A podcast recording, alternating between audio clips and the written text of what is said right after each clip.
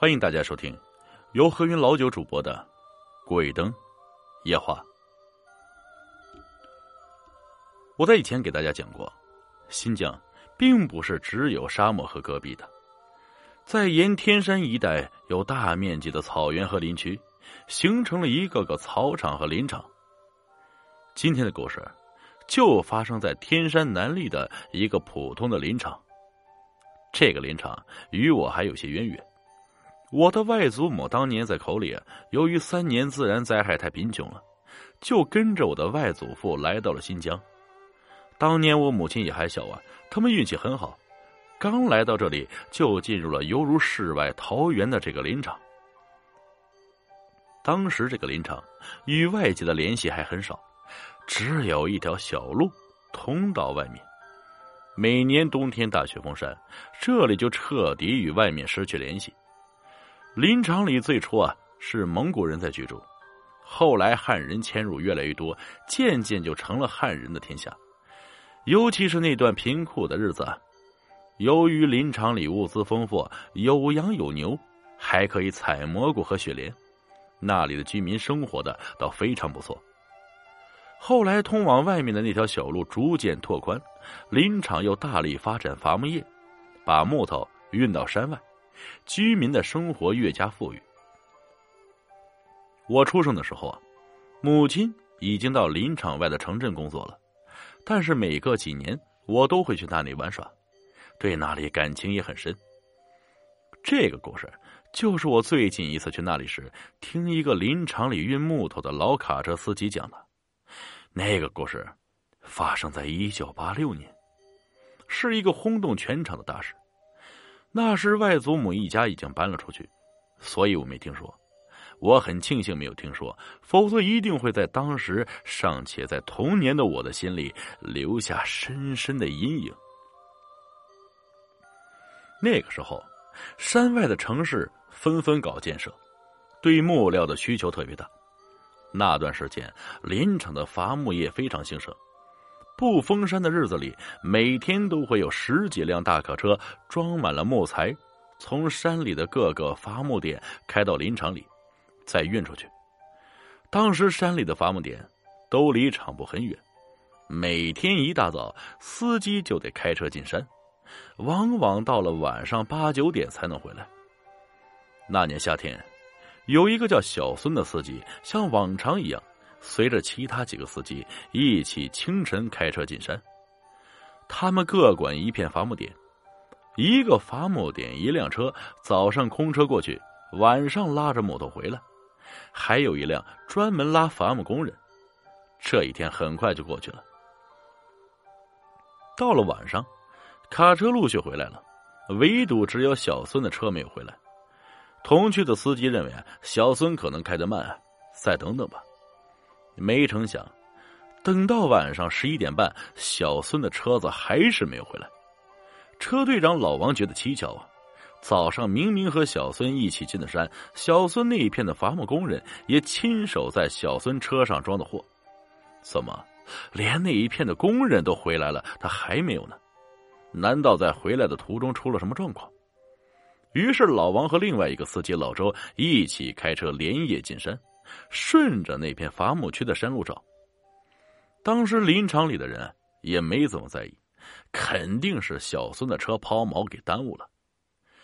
第二天半夜，老王和老周的车没有回来。第二天一早，老王和老周的车还是没有回来。林场的人急了，一定是出事了。于是林场里组织了十几个青壮年小伙子，开着两辆大客车进山找人。晚上这两辆车回来了，什么也没有找到。小孙、老王和老周还有两辆解放牌大客车就消失在了山里。林场乱了套啊！这三个人的家属在厂部门口是大哭大闹，领导也觉得不可思议：怎么人说没就没了呢？没办法，领导。只得打电话求助县里。第三天中午，县里派来了搜救干警，进山救人。林场也组织了大量人手帮忙。这种地毯式搜救终于有了成果。在通往小孙那天进去的山道旁边半公里的密林里，发现了小孙的车。但是，发现那辆车的干警和群众无不被眼前的情景所震惊啊！只见那辆老旧的解放牌卡车生生翻倒在一片被伐去树干、只剩树根的空地上，车头朝下，四轮朝上，车厢已经被压得稀烂，小孙呢，却不在里面。诡异的是啊，这片空地周围的树都完好无损。也没有车损的痕迹，从这里到那条山路也没有车辙的痕迹。那么，小孙的车是怎么到这片林子里呢？在不撞到周围树的情况下，又怎么生生翻了一百八十度倒过来的呢？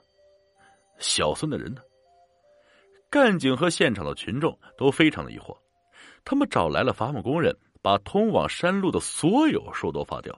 才勉强把这辆深埋在林子里的车拖出来。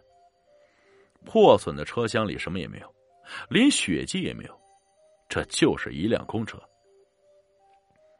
而老王和老周以及他们开的那辆车依然不见踪影。搜救队寻找了五六天，什么都没找到。这件事啊，县里的公安定性为人口失踪事件，就搁在那里不了了之了。